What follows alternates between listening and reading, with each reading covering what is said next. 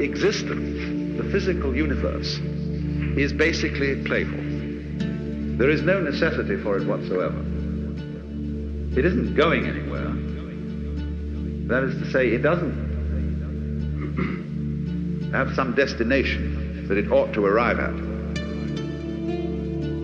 But that it is best understood by analogy with music.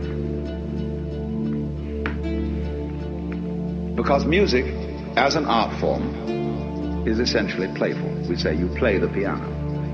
You don't work the piano.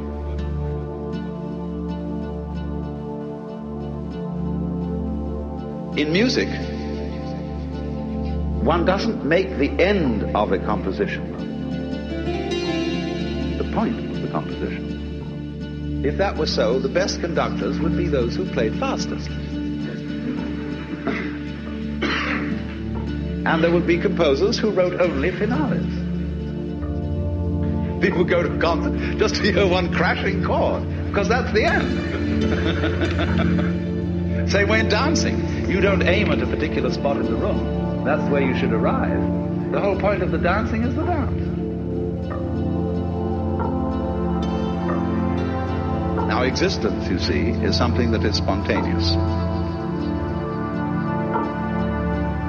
Thought of life by analogy with a journey, with a pilgrimage, which had a serious purpose at the end, and the thing was to get to that end, success or whatever it is, or maybe heaven after you're dead.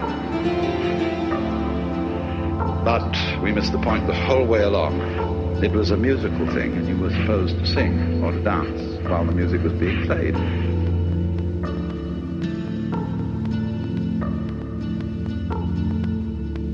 If you see that existence is musical in nature, that is to say that it is not serious, it is the play of all kinds of patterns.